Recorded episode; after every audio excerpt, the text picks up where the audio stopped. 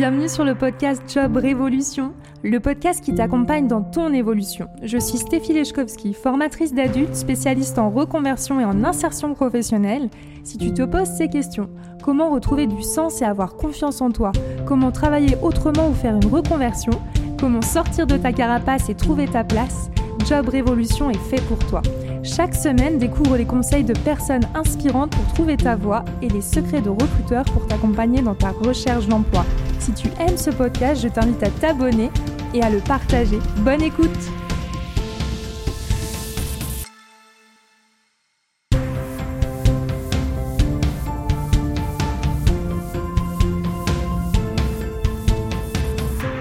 Bienvenue dans ce nouvel épisode de Job Révolution pour aborder les secrets de recruteurs avec Olivia Curnier, qui est spécialiste en conseiller RH, en recrutement et en marque employeur, mais aussi job coach. Si vous êtes en recherche d'emploi, c'est le moment d'écouter.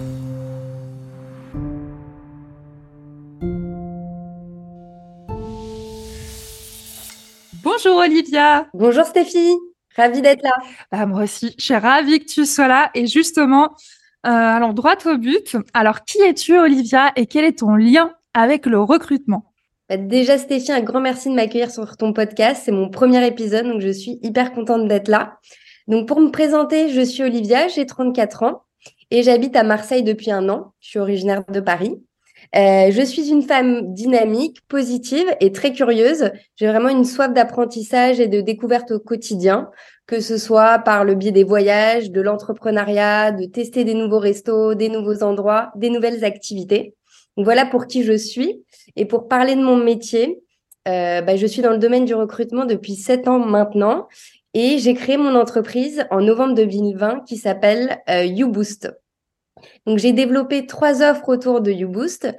Euh, une première qui est une offre, on va dire B2B, qui est mon offre phare, où euh, j'accompagne les entreprises, plutôt des startups ou des PME, en croissance sur tous les sujets liés au projet RH et People. Donc, je travaille uniquement euh, en RPO, c'est-à-dire que je me dédie X jours par semaine sur plusieurs mois euh, comme un membre de, à part entière de leurs équipes. Donc ça, c'est mon offre B2B. Ensuite, j'ai une offre B2C qui est ma formation en ligne qui s'appelle euh, la méthode iBoost, qui a pour objectif vraiment de former, booster les candidats dans leur recherche d'emploi. Et j'ai lancé en février 2023, donc euh, ce mois-ci, euh, une offre School Boost qui est à destination donc, des écoles supérieures. Je propose de un ma formation, la méthode iBoost, à ces écoles pour qu'ils l'offrent à leurs étudiants. Et en second temps, j'anime des ateliers collectifs, que ce soit en visio ou sur site, sur différentes thématiques liées à la recherche d'emploi. Ok. voilà euh, mon lien au recrutement. Sacré lien. oui. ah mais c'est génial. Ben, on va en parler après justement aussi. Euh, ben, je trouve hyper intéressant le, le fait que si tu apportes une solution aux écoles, parce que c'est bien beau de former les étudiants, peu importe ce qu'on choisit d'ailleurs comme étude, mais après, ben, derrière, une fois qu'on est formé, L'idée, c'est d'arriver à d'arriver sur le marché du travail, qui est encore différent. On passe d'étudiant à, à candidat. Exactement. Donc, j'ai pensé qu'on pouvait être avec les écoles de bons partenaires et complémentaires pour de un, eux qui puissent les former aux compétences, aux métiers, et moi les aider ben, ensuite dans l'insertion euh, dans le monde du travail, euh, qui est une première étape euh, hyper importante dans sa carrière. Mmh. Puis c'est chouette d'avoir la casquette du coup, bah, de connaître l'envers du décor côté RH Exactement. Et c'est comme ça que j'ai eu bah, ces idées là de un de créer ma formation en ligne et de créer l'offre School Boost. C'est parce que j'ai accompagné tellement de candidats au cours de ces sept années et j'ai vu qu'il y avait beaucoup de problématiques communes. Donc je me suis dit qu'à mon échelle, j'aimerais aider un plus grand nombre et par la formation en ligne, euh, bah, je peux le faire. Ok, bah, bravo en tout cas pour toutes ces casquettes. Merci beaucoup. Et puis, euh, une question qui me tient beaucoup à cœur par rapport à l'objectif de ce podcast, justement, c'est qu'est-ce que tu penses du recrutement des profils en reconversion professionnelle? Très bonne question. Euh, bah, je pense euh, que le recrutement de, des, candidats en reconversion professionnelle est malheureusement très sous-coté. Encore trop d'entreprises, que ce soit les hiring managers ou les dirigeants d'entreprise, ne voient pas la valeur ou en tout cas ont peur de se lancer dans le recrutement de ce type de candidats qui disent plutôt candidats atypiques par leur parcours professionnel et personnel. Par contre, de l'autre côté, nous, les recruteurs, on est très friands de, ce type de candidat et de ce type de profil parce que aussi, ça élargit évidemment notre vivier de candidats. Quand on chasse, par exemple, on a beaucoup plus de possibilités à proposer ce type de candidat et ils ont, pour plein de raisons que je vais citer ensuite, euh, enfin, ils, ont, ils sont très intéressants, on va dire, dans le monde du travail.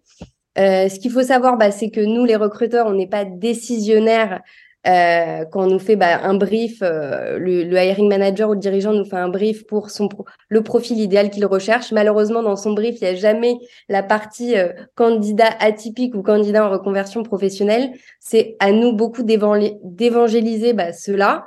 Et c'est ce qu'on fait de plus en plus, mais euh, les entreprises, dans des contextes, on va dire, de crise ou anxiogènes aussi, souhaitent souvent limiter les risques et se focalisent du coup sur des parcours plus classiques ou évidents pour eux. Donc voilà. Mais selon moi, ces candidats sont très qualitatifs et intéressants pour plusieurs raisons.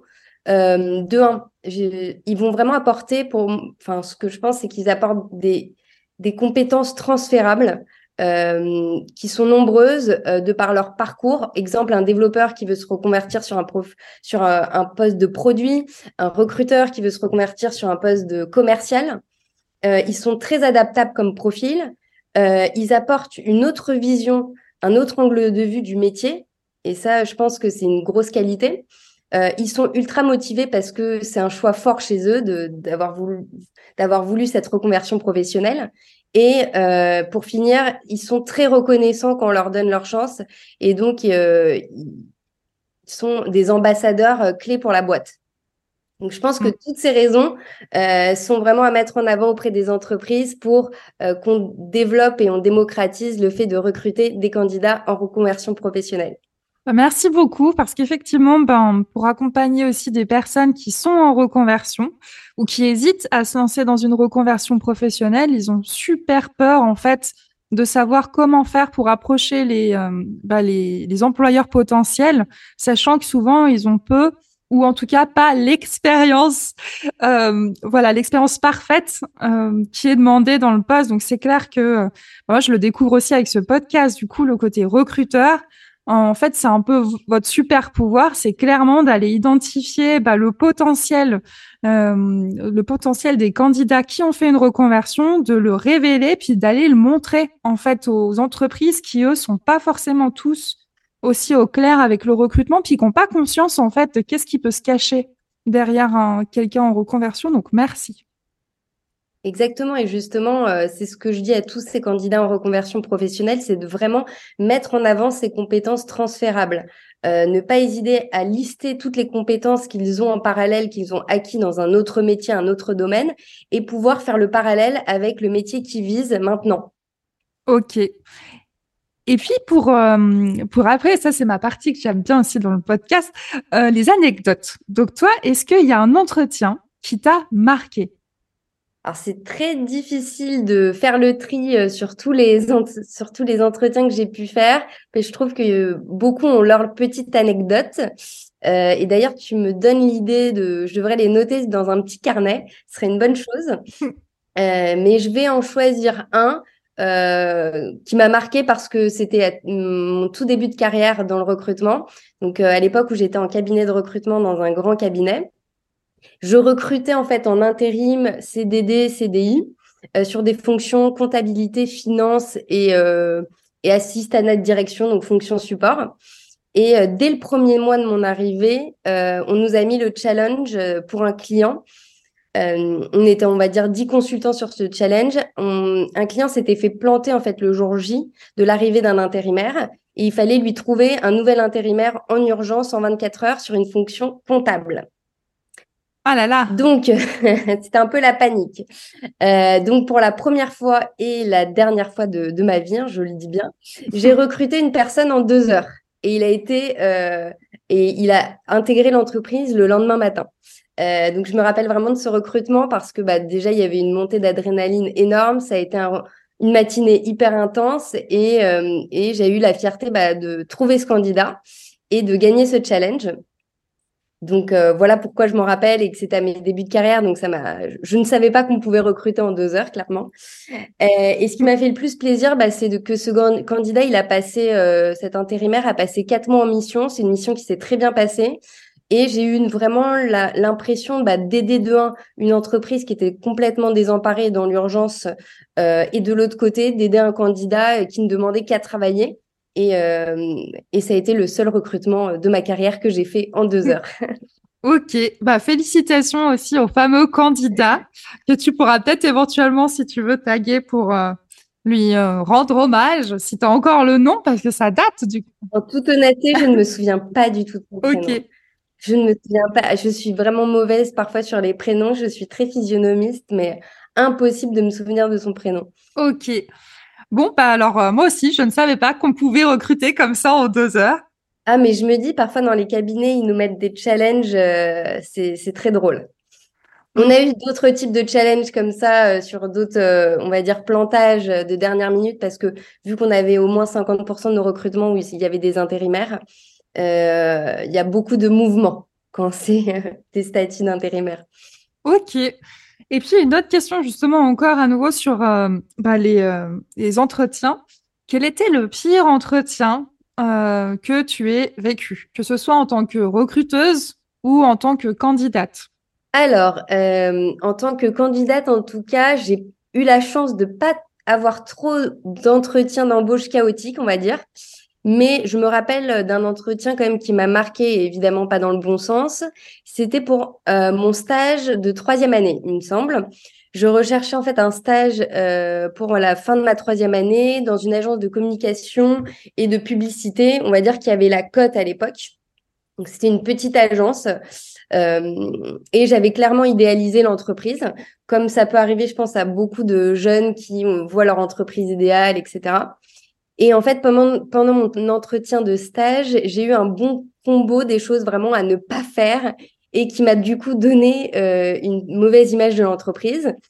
Donc pour euh, te citer quelques exemples quand même euh, de, de mon expérience négative dans cette entreprise, bah, l'interlocuteur déjà a eu 20 minutes de retard, évidemment aucune excuse de sa part et ça devait être en plus mon maître de stage. Voilà. On est entré ensuite mmh très vite dans l'entretien, dans le vif du sujet, et il m'a posé des questions très bateaux du type qualité, défaut, et surtout une question euh, qui était où je me vois dans dix ans? Euh, voilà. Donc à ce stade, autant te dire que je faisais des stages pour justement savoir où m'orienter et quel environnement allait me plaire. Donc euh, je n'ai pas du tout su répondre à cette question et ça m'a mis un peu euh, mal à l'aise. Ensuite, j'ai eu un cas pratique surprise euh, où il m'a laissé 20 à 30 minutes dans la salle pour le faire. Et évidemment, j'ai jamais eu de débrief de ce cas pratique en question. Et la cerise sur le gâteau, c'est que vraiment mon interlocuteur, euh, pendant que je lui parlais, était sur son téléphone et répondait aux SMS. Donc, ah euh, voilà, je suis sortie de, de, de, cet entretien n'ayant déjà plus du tout envie de rejoindre la boîte. Euh, et tout ça pour dire et donner un conseil, c'est que quel que soit le statut, que ce soit un CDI, un CDD, un intérimaire ou un stagiaire, je pense vraiment qu'il faut traiter les personnes et les candidats avec respect et bienveillance, car pour ma part, ça avait vraiment donné un... Euh, enfin, leur marque employeur on avait vraiment pris un coup, quoi. Alors, est-ce que tu peux expliquer ce que c'est que la marque employeur justement pour euh, les candidats? Bien sûr. Donc, la marque employeur, c'est l'image que l'entreprise renvoie en externe aux candidats. Euh, donc, moi, j'avais une image à la base en arrivant qui était assez positive, dynamique, euh, qui m'envoyait un peu des paillettes dans les yeux. Et quand je suis partie de là, bah, clairement, je n'avais même plus envie de, j'avais envie de retirer ma candidature tout simplement parce que j'avais trouvé que, que l'accueil et l'entretien n'avaient pas été à la hauteur euh, de ce que j'attendais, en tout cas euh, de mon prochain stage. Et du coup, ce que je peux conseiller quand même aux boîtes, c'est une transparence, bah, quel que soit, comme je dis, le statut ou le niveau euh, de seniorité de la personne, bah, de la transparence totale dans le process de recrutement, dans les étapes, et ne pas mettre, on va dire, de dose de stress inutile aux candidats. Parce que clairement, ce cas pratique qui est venu comme un cheveu sur la soupe, euh, que je devais faire en 20 minutes et on m'a sorti comme ça le sujet sans que je sois du tout au courant, ça m'avait mis une certaine dose de stress euh, inutile. Ok. Et d'ailleurs, par rapport, euh, je rebondis sur les process de recrutement parce que du coup, tu travailles aussi pour plusieurs entreprises, tu as plusieurs mandats.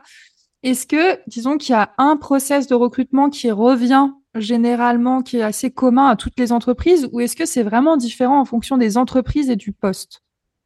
Ça peut être différent en fonction des entreprises et du poste. Après, euh, on va dire qu'il y a un socle classique de d'étapes d'entretien qui est euh, bah, l'entretien avec le recruteur, l'entretien avec le manager euh, et ensuite l'entretien avec les équipes.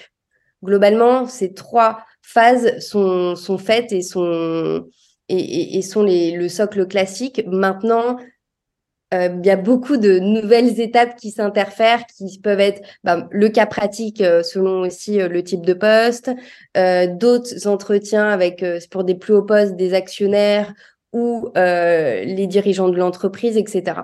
Donc moi, ce que je conseille, c'est plutôt d'avoir trois ou quatre étapes maximum d'entretien parce que sinon, on peut perdre vite le candidat et ça peut être très pénible pour le candidat d'avoir des, process longs d'entretien. Quand il y a 7-8 étapes, ça commence à être euh, compliqué. Après, pour des très gros postes, c'est vrai que euh, euh, la direction a l'habitude de quand même ajouter deux, trois étapes supplémentaires. Ok. Ah oui, quand même, c'est impressionnant. Je ne savais pas que c'était possible d'avoir 7, 8 étapes comme ça de recrutement. Oui, oui, oui, c'est très possible. C'est pas du tout ce que je recommande, mais c'est possible. ok. Et puis justement, encore au sujet des entretiens, pour toi, quel a été l'entretien le plus drôle dont tu te souviens? Oula, ça c'est une bonne question. Alors, j'ai pas eu de d'exemple. J'ai, en tout cas, j'ai pas d'exemple loufoque à te donner ou drôle de candidats qui se baladent en caleçon derrière la caméra, des choses comme ça. J'attends de voir ce que me réserve euh, la suite, on va dire.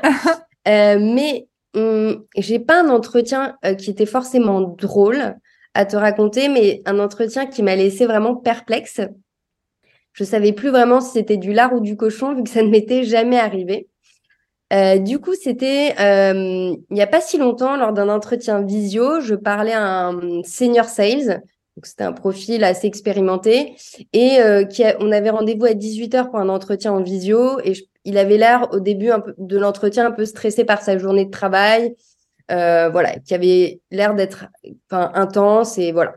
Donc, je, pense que pour lui, finalement, l'entretien à ce moment-là n'était pas le meilleur moment. C'était un profil vraiment très intéressant, sympathique, avec qui j'ai eu un très bon contact.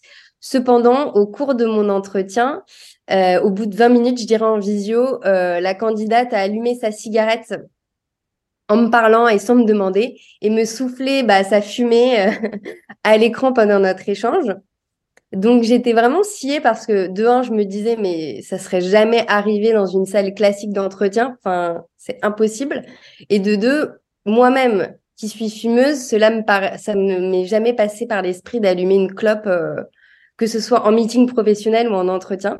Donc, euh, donc voilà, voilà, j'en ai rigolé euh, en raccrochant, mais sur le coup, j'étais assez sciée. Ah oui, quand même. Ah oui. C'est intéressant, ça se trouve, tu l'as tellement mise à l'aise, tu sais, pendant l'entretien que la personne s'est dit, allez, c'est bon, je suis chez moi, il n'y a pas de souci. Mais, mais c'est exactement ce qu'elle m'a dit parce que évidemment, euh, moi, je suis très transparente. Donc, euh, on a fait l'entretien euh, comme si de rien n'était, on va dire. Et à la fin, je lui ai fait mon débrief d'entretien et j'ai été très honnête avec elle en lui disant que bah, c'était un comportement que j'avais eu du mal à, comprendre, que ça aurait pu choquer vraiment d'autres personnes. Euh, imaginons un non-fumeur qui déteste la cigarette, etc. Ça peut être très mal perçu et que c'est pas parce qu'on en entretien visio, ça reste un entretien professionnel et que j'ai pas vraiment compris euh, ce comportement. Et donc on a débriefé ensemble. Elle était hyper gênée. Euh, elle bah, c'est là où elle m'a dit qu'en fait, elle avait passé une journée stressante, elle avait pas eu de pause, etc. Mais que elle s'est excusée en disant qu'elle aurait dû au moins demander ou euh, qu'on puisse faire un break ou quelque chose comme ça. Donc, euh, elle a apprécié aussi que je lui fasse un feedback euh, à chaud qui était très bienveillant. Hein. Je lui ai dit que je la jugeais pas du tout, que moi-même j'étais fumeuse, etc. Mais que c'est vraiment quelque chose qui est pas forcément à faire en entretien, même si on se sent à l'aise, qu'on est dans le milieu des startups, on se tutoie, etc. Que ça restait un échange, mais pas non plus entre amis, quoi. Mmh. Bah, c'est chouette en tout cas que tu aies eu aussi la transparence, comme tu le dis, même dans ton travail en général. Je trouve vraiment bien d'être transparent avec les candidats, que tu puisses vraiment leur donner des, bah, un feedback parce que ça se trouve, tu lui évites en fait de louper aussi euh, des opportunités qui pourraient arriver par la suite. Exactement, et je pense que ne pas dire les choses, parce que c'est vrai que parfois on peut être gêné, on peut avoir peur aussi de, de de, chiffonner, de blesser, etc. Mais si c'est dit avec beaucoup de, bienveillance et de gentillesse, je pense que tout passe déjà. Et en plus, le but, moi, j'ai rien à y gagner à lui dire ça, clairement. Le but, c'était vraiment de, de, lui apporter bah, un axe d'amélioration et de faire attention pour la suite, quoi. Mmh. Ok, bah merci beaucoup. Et puis ensuite, euh, bah voilà, ça c'est aussi important pour toutes les personnes qui appréhendent les entretiens d'embauche. Ça arrive souvent. J'imagine que toi aussi, tu en rencontres pas mal dans les personnes que tu as pu euh, accompagner ou t'accompagnes encore. Euh, l'entretien d'embauche, ça fait peur. Toi, est-ce que tu as des astuces particulières pour bah, appréhender moins l'entretien d'embauche? Oui, alors j'ai plusieurs astuces et d'ailleurs quand j'ai fait des accompagnements individuels ou des euh, ateliers, des coachings collectifs avec des écoles, on a déjà parlé de ces points-là parce que c'est un point qui revient beaucoup, le stress en entretien. J'en parle également dans ma formation, la méthode iBoost. Donc pour moi, les conseils que je peux donner, en tout cas les conseils clés pour éviter d'être stressé et pour arriver dans les meilleures conditions euh, pendant un entretien d'embauche, alors, il y a un premier conseil qui peut sembler, on va dire, très simpliste ou banal, mais c'est un conseil qui est vraiment important, c'est de dédramatiser l'entretien d'embauche. Se dire qu'on ne sauve pas des vies et que c'est vraiment un moment d'échange bah, mutuel, euh, voir si ça correspond des deux côtés et vraiment faire connaissance. Donc, euh, ce que je conseille, c'est aux candidats, c'est voyez cela comme un échange entre adultes pour apprendre à se connaître, voir s'il y a une future collaboration qui est envisageable.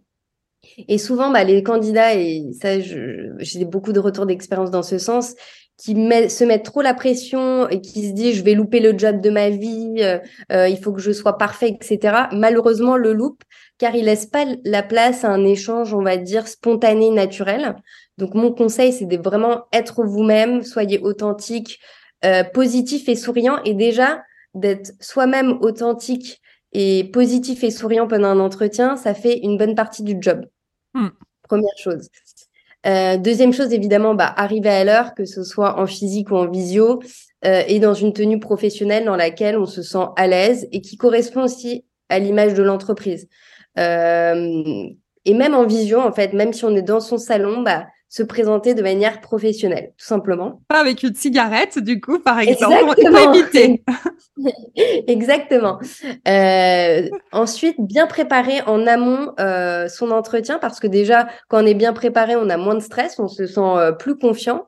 Et quand je dis bien se préparer, bah, ça veut dire se renseigner sur l'entreprise, sur les interlocuteurs avec, à qui on va parler, sur l'équipe même. Euh, se renseigner en amont, que ça soit via LinkedIn, Glassdoor, Welcome to the Jungle, la, page carrière de la boîte. Il y a énormément maintenant d'informations disponibles sur le net très facilement. Donc ne pas hésiter à se préparer pendant une heure euh, sur tous ces points. Euh, préparer aussi son pitch qui doit être clair et concis pour euh, ne pas se perdre dans son discours parce que dès qu'on se perd dans son discours, c'est là où l'entretien est plus du tout fluide et que vous pouvez perdre un peu le recruteur. Et surtout, ce qui est hyper important, c'est d'apporter des résultats concrets sur chaque mission menée, chaque euh, post-expérience que vous avez pu avoir. Toujours apporter des résultats concrets de ce que vous avez fait. Euh, comme ça, c'est des, on va dire des données tangibles et, et euh, sur lesquelles le recruteur va pouvoir, euh, bah, enfin, vous poser des questions là qui ne seront pas des questions pièges vu que c'est ce que vous avez fait. Et ça va illustrer au mieux vos réalisations. Et pour finir, bah, anticiper les questions des recruteurs aussi euh, pendant votre préparation. N'hésitez pas, on sait qu'il y a quand même pas mal de questions qui reviennent, euh, donc n'hésitez pas à les anticiper. Et pour finir, bah, préparer une liste de questions bah, pertinentes pour l'après-entretien, parce qu'une fois que l'échange est terminé, souvent, que ce soit le recruteur ou le manager, il demande est-ce que vous avez des questions supplémentaires. Et on sait que la curiosité, c'est un des soft skills les plus recherchés euh, par les recruteurs ou les entreprises. Donc, euh, si vous n'avez aucune question, ça peut paraître un manque de curiosité. Alors, évidemment, pas reposer les mêmes questions qui ont été abordées pendant l'échange, mais il y aura toujours des questions sur lesquelles vous pouvez avoir des interrogations sur la manière dont fonctionne l'équipe, euh, sur la manière dont sont faits les points, est-ce que c'est des points hebdomadaires, euh, sur comment va se passer l'onboarding, etc. Effectivement, sur l'intérêt aussi du coup que, euh, que le candidat va avoir pour l'entreprise, s'il n'y a pas de questions, on se demande du coup, mais du coup, est-ce qu'il vraiment il a été intéressé par ce qu'on lui propose? Exactement. Et puis, pour revenir sur ce que tu disais, sur le fait d'être authentique, ce que je conseille aussi aux personnes que j'accompagne, c'est aussi d'oser, euh, si vraiment, vraiment, vraiment, vous sentez que vous bafouillez en entretien. Moi-même, ça m'est déjà arrivé, hein, et pourtant, euh, voilà, j'aime bien passer des entretiens en plus. Mais des fois, ça peut arriver de se mêler les pinceaux, puis dire tout simplement, dire, oh là, bon, alors là, je me stoppe. Euh, excusez-moi, je suis un peu stressée, comme vous pouvez le voir, mais c'est normal parce que c'est un entretien et c'est surtout un poste qui m'intéresse vraiment. Donc voilà, je le dis comme ça, ça fait redescendre la pression. Et en fait, le simple fait de le dire, bah, ça montre aussi, euh, bah, vous vous autorisez à vous exprimer, vous restez pas comme ça avec, votre stress interne. Et puis, euh, ça permet aussi de faire redescendre. Je sais pas ce que tu en penses, Olivia. Totalement d'accord avec toi, Stéphie. Faut pas hésiter. Et ça, ça montre qu'on est spontané, naturel, qu'on se laisse deux secondes le temps de reprendre son souffle. Euh, on, enfin, on fait redescendre la pression. L'interlocuteur en face, il comprend aussi que, bah voilà, il y a besoin de deux secondes de temps d'arrêt et il n'y a pas de problème en fait. Euh, généralement, un entretien, ça dure. Alors, euh, ça peut, ça dure une heure, donc il y a le temps de d'échanger, de montrer ses capacités pendant une heure. Mmh. Ok. Et puis, euh, bah, par rapport au conseil, c'est sûr que du coup, bah, toi, tu en as fait carrément une formation et puis bah, en fonction du public, tu, euh, tu vas donner aussi d'autres conseils.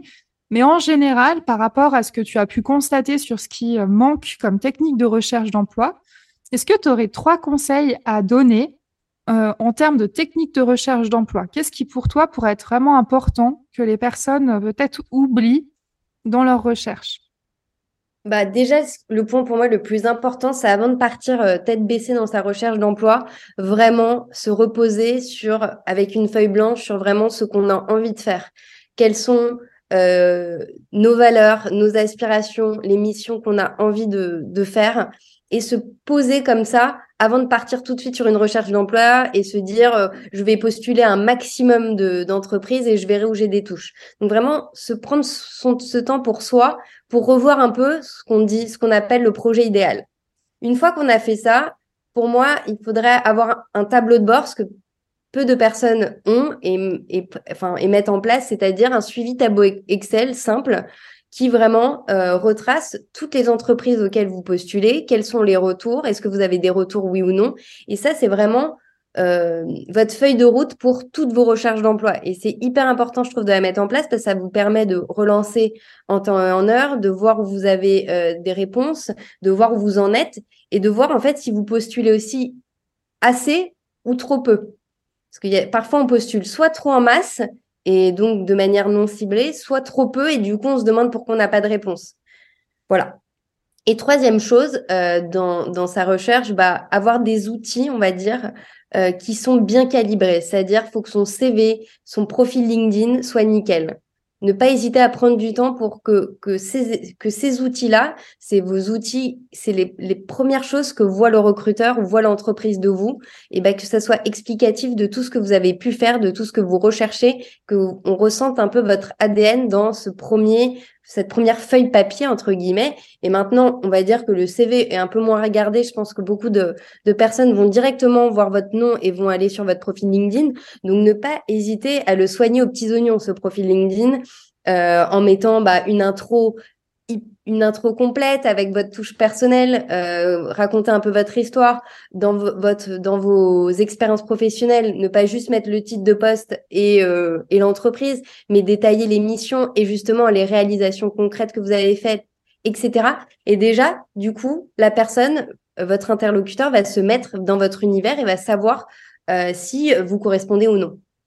Mmh. Je trouve chouette ce que tu dis. Et puis le fait que tu dises aussi d'oser dans le résumé de LinkedIn, être aussi un peu soi-même, je trouve super important parce que pour aussi, euh, il y a des personnes, elles me font rigoler. Par... Déjà, elles se font tout un pataquès sur LinkedIn. Alors euh, non, c'est pas, euh, c'est pas. Si vous mettez votre profil sur LinkedIn, sachez que ça va pas être le jugement dernier. On va pas venir vous juger.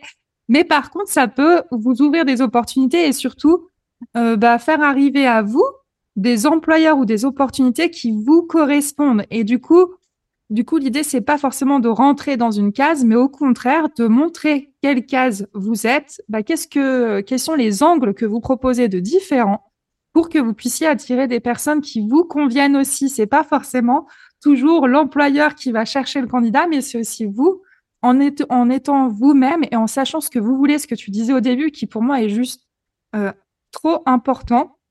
N'hésitez pas aussi d'ailleurs euh, de savoir ce que vous voulez en faisant un bilan de compétences, en faisant des tests aussi euh, d'orientation, ça peut aider, en discutant autour de vous. Il y a plein de manières en fait de, euh, de mieux se connaître, de savoir ce qu'on veut faire qui sont juste super importants avant de se lancer tête baissée dans un, une recherche d'emploi. Merci de le souligner d'ailleurs. Oui, et c'est pourquoi on va dire, euh, par exemple, au profil en reconversion professionnelle ou au euh, premier emploi de, par exemple, de jeunes diplômés, ce que je conseille, le premier conseil, mais pour moi qui est la clé, qui est le plus évident et finalement pas beaucoup de personnes le font, c'est de d'aller parler aux personnes qui font votre le métier que vous visez. C'est-à-dire, euh, si vous voulez être copywriter, n'hésitez pas à contacter une dizaine de copywriters pour leur demander, pour faire un café visio, un café physique, et leur demander bah, quel est concrètement quelles sont les missions dans leur métier, comment ils apprennent ce métier, qu'est-ce qui se passe, comment, euh, quelles sont leurs différentes offres, euh, euh, comment ça se passe en entreprise. Et ça, ça va vous donner la clé de voir si c'est vraiment fait pour vous ou non. Mm. Parce que parfois, un métier peut faire rêver comme ça sur le papier, mais dans l'exécution des tâches au quotidien, au final, c'est moins ce qui peut vous convenir. Ou au contraire, ça vous convient à 100%. Et là, euh, feu, euh, on y va, quoi, on postule. Mm. Le métier ou l'entreprise, pour revenir à ton exemple sur l'entretien euh, que tu as eu, moi aussi, je l'ai vécu. Hein. Je suis tombée dans une entreprise où c'était wouh, le monde des paillettes. Et finalement, tu arrives sur place, tu as signé le contrat et waouh, moi, j'étais jusque allée aller travailler sur place, puis je m'en suis rendu compte. Donc, c'est aussi l'opportunité de poser des questions aussi sur l'entreprise, peut-être que vous ciblez, et puis de voir un petit peu comment ça se passe réellement en interne. Ça peut euh, vous donner aussi vous bah, des, des, axes de motivation et des choses que vous pouvez valoriser dans votre candidature et aussi gagner en confiance tout simplement.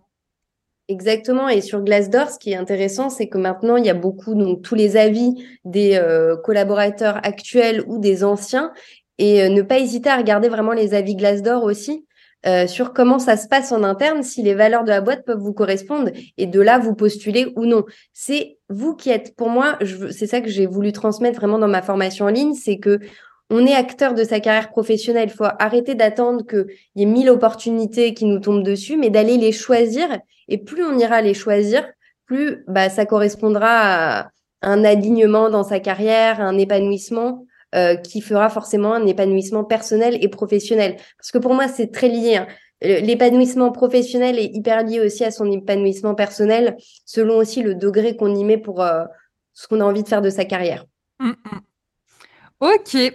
Bah, merci beaucoup. Et puis, alors là, c'est la grande question. Euh, alors là, je suis curieuse de ce que tu as à dire sur les méthodes de recrutement. Toi, avec toutes les facettes que tu as, toutes les casquettes que tu as aujourd'hui, D'après toi, comment vont évoluer les méthodes de recrutement?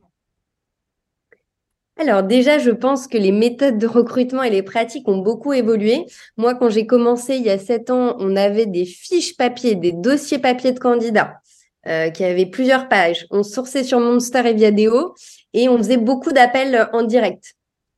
Euh, on chassait comme ça euh, direct avec euh, les contacts téléphoniques. Maintenant, on voit déjà que c'est beaucoup plus moderne, digitalisé dans la communication, le storytelling. Déjà, il y a beaucoup plus d'outils. On a vu fleurir énormément d'ATS, d'outils de grosses, d'extensions pour recruter. les réseaux sociaux ont pris une ampleur énorme, chose qu'il n'y avait pas du tout. Moi, j'ai créé, j'ai commencé à créer mon réseau LinkedIn euh, vraiment, à part il y a euh, 5-6 ans maximum. Mm. à l'époque, quand j'étais, euh, parce que avant mes 7 ans en recrutement, j'étais sur d'autres postes avant, mais j'avais même pas de profil LinkedIn, quoi. Euh, on voit que les recruteurs ont vraiment une multicasquette qu'ils n'avaient pas forcément auparavant. Avant, c'était des chargés de recrutement, chasseurs de tête, classiques. Maintenant, ils ont une multicasquette. C'est vraiment la partie marketing, communication, commercial, RH. Donc, euh, il y a vraiment un, volet un peu 360. Euh, il y a des formations maintenant qui se multiplient pour les recruteurs, pour ce métier qui n'existait pas avant. Et là, je pense à l'école du recrutement qui a été vraiment, je pense, pionnier sur ce sujet et qui a même commencé, qui a développé à l'époque les premiers événements entre recruteurs. Il y a des communautés grandissantes euh, de recruteurs. Moi, je suis sur trois Slack de recruteurs, un Slack RH, par exemple. Ah oui. Ouais. Et il y en a encore d'autres, hein. euh, en tout cas sur des Slack RH.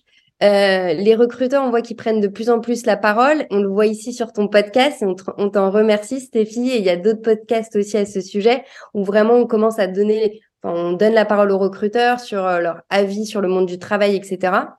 Donc, on valorise davantage pour moi le recrutement vis-à-vis d'il y a quelques années en entreprise, mais c'est vraiment pour moi un point qui doit être vraiment encore challengé parce que le recrutement, pour moi, selon certains types d'entreprises en tout cas, est pas encore mis au niveau stratégique de la boîte. On voit très peu de head of talent euh, au niveau codir ou qui donnent leur avis sur une partie business, par exemple. Et j'espère vraiment qu'à terme, aussi bien les recruteurs que les RH seront davantage valorisés et aimés euh, pour ce qu'ils font parce que souvent ils sont entre le marteau et l'enclume, donc euh, ça veut dire qu'ils sont entre les candidats et la direction, ou les salariés en interne et la direction. Et on sait qu'ils essayent, enfin généralement on fait ce métier quand même beaucoup par passion, donc ils essayent de concilier les deux parties et sans jamais être décisionnaire final. Donc c'est pourquoi euh, souvent on tape un peu sur le RH ou le recruteur, mais finalement c'est pas la bonne personne. Mmh. Effectivement, c'est pas forcément décisionnaire et en plus parfois, bah, c'est euh, les décisions euh, ou le cadre aussi, le, process de recrutement parfois il est aussi imposé. Donc même si vous en plus vous avez une facilité pour repérer des talents, le process, les décisions sont pas forcément aussi toujours euh, choisis en tant que recruteur. Et puis moi, ça me permet aussi de rebondir sur le fait que justement, hein, ce podcast, c'est le but du jeu, c'est de vous montrer que ça devrait vous donner envie d'aller rencontrer Olivia, euh, justement, euh, si elle a un poste à vous proposer, euh, et puis d'aller en fait questionner les recruteurs, d'avoir envie en fait de découvrir ces RH qui vont vous proposer des entretiens d'embauche en suivant tous ces conseils, justement. Merci. Avec plaisir. Et puis, euh, bah voilà. Donc maintenant, j'ai vu que tu avais plusieurs casquettes. Aujourd'hui, quels sont tes projets? Euh, Comment te suivre aussi? Voilà. Qu'est-ce que, qu'est-ce qu'on peut savoir sur toi aujourd'hui et qu'est-ce qui va arriver dans l'univers d'Olivia? Ah, bah merci beaucoup déjà de me poser la question. Bah, j'ai beaucoup de projets, c'est vrai, qui m'enthousiasment et m'épanouissent depuis que j'ai créé YouBoost. J'ai trois gros projets. Donc, chaque année, c'est vraiment de trouver déjà des missions d'entreprise en RPO, des missions qualitatives avec du conseil en 360 sur du recrutement et des projets RH. Donc, vraiment travailler avec les entreprises sur les conseillers sur leur process, les outils adoptés, euh, la stratégie de recrutement, euh, travailler leur marque employeur et les faire rayonner, etc. Mon second projet cette année, c'est vraiment de faire connaître et développer les ventes de ma formation en ligne, la méthode iBoost, dont je vous ai parlé, que j'ai lancé fin 2022. Et je pense que ça va pouvoir aider beaucoup de personnes, mais pour cela, il faut la connaître. Et mon troisième projet, bah, c'est de travailler main dans la main avec les écoles supérieures, en faisant avec eux des ateliers collectifs avec leurs étudiants, et aussi en leur demandant d'acheter ma formation en ligne pour qu'ils puissent les offrir à leurs étudiants euh, pour, par exemple, un cadeau de remise de diplôme ou en cours de cursus pour des personnes qui auraient, par exemple, du mal dans leur recherche de stage ou leur recherche de premier job. Donc vraiment, j'espère qu'on va pouvoir nouer des, je vais pouvoir nouer en tout cas des partenariats avec certaines écoles euh, qui vont être ambassadeurs de ma formation et euh, travailler ensemble sur des ateliers collectifs, sur des euh, thématiques spécifiques. Hein.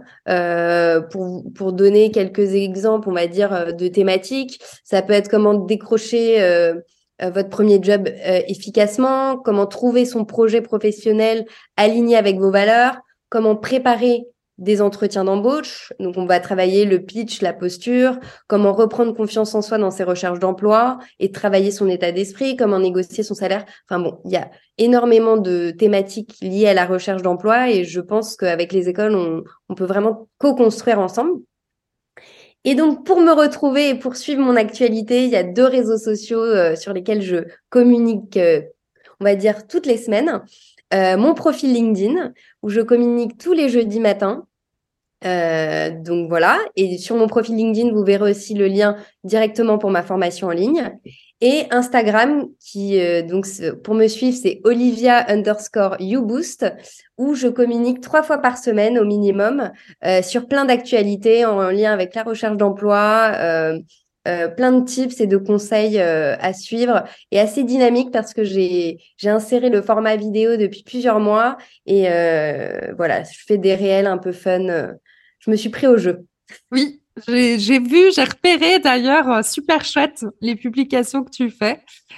Et puis, euh, il y a aussi un live qu'on n'a pas encore fait, mais d'ici que le, podcast soit publié, n'hésitez pas, le sujet se tournera aussi autour de comment négocier son salaire. Euh, suggestion faite par Olivia, d'ailleurs, un sujet de live. Et euh, effectivement, ça va être intéressant. Vous pourrez le revoir. Je pense que ça va être, euh, ouais, Stéphie, je pense. Merci beaucoup en tout cas encore de m'avoir proposé ce live parce que ça va être hyper intéressant de mettre ce sujet de négociation de salaire sur Instagram.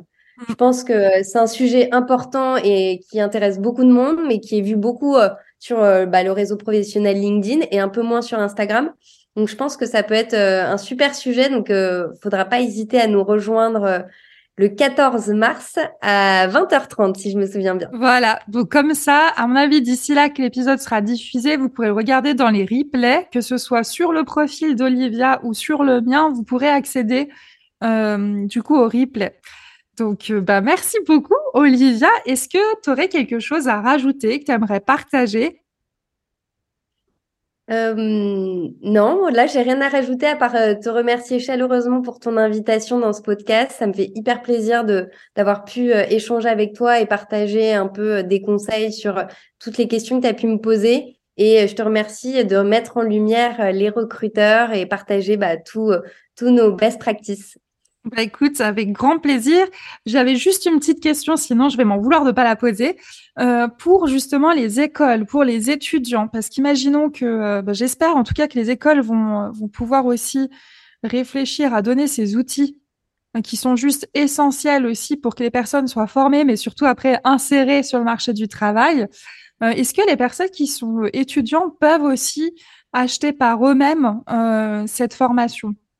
Oui, exactement. Donc la formation, la méthode iBoost, elle est disponible directement pour tout particulier, que ce soit un jeune diplômé, une personne en reconversion professionnelle, un chercheur d'emploi euh, de n'importe quel âge en fait, quel horizon, quel euh, partout en France, il peut acheter ma formation en ligne directement via mon lien de la page de vente. Et ensuite, j'ai des liens euh, différents pour les écoles qui pourront acheter cette formation par lot d'apprenants. Ok, D'accord. Bah écoute, merci beaucoup pour cette dernière question et puis bah merci pour ton temps aussi et à tout bientôt. À très vite Stéphie, merci beaucoup, passe une belle journée. Belle journée. Merci d'avoir écouté cet épisode en entier. Un énorme merci Olivia pour ta confiance et tes conseils concrets. Je vous invite aussi à regarder le replay qu'on a fait ensemble au sujet du salaire. Comment aborder et négocier le salaire? Olivia nous dit tout dans un replay sur Instagram. Vous pouvez aller sur mon compte Stéphie Lechkowski ou sur son compte Olivia YouBoost. Tous les liens dont on a parlé seront dans le descriptif de l'épisode mais aussi dans l'article de blog. Bref, à très vite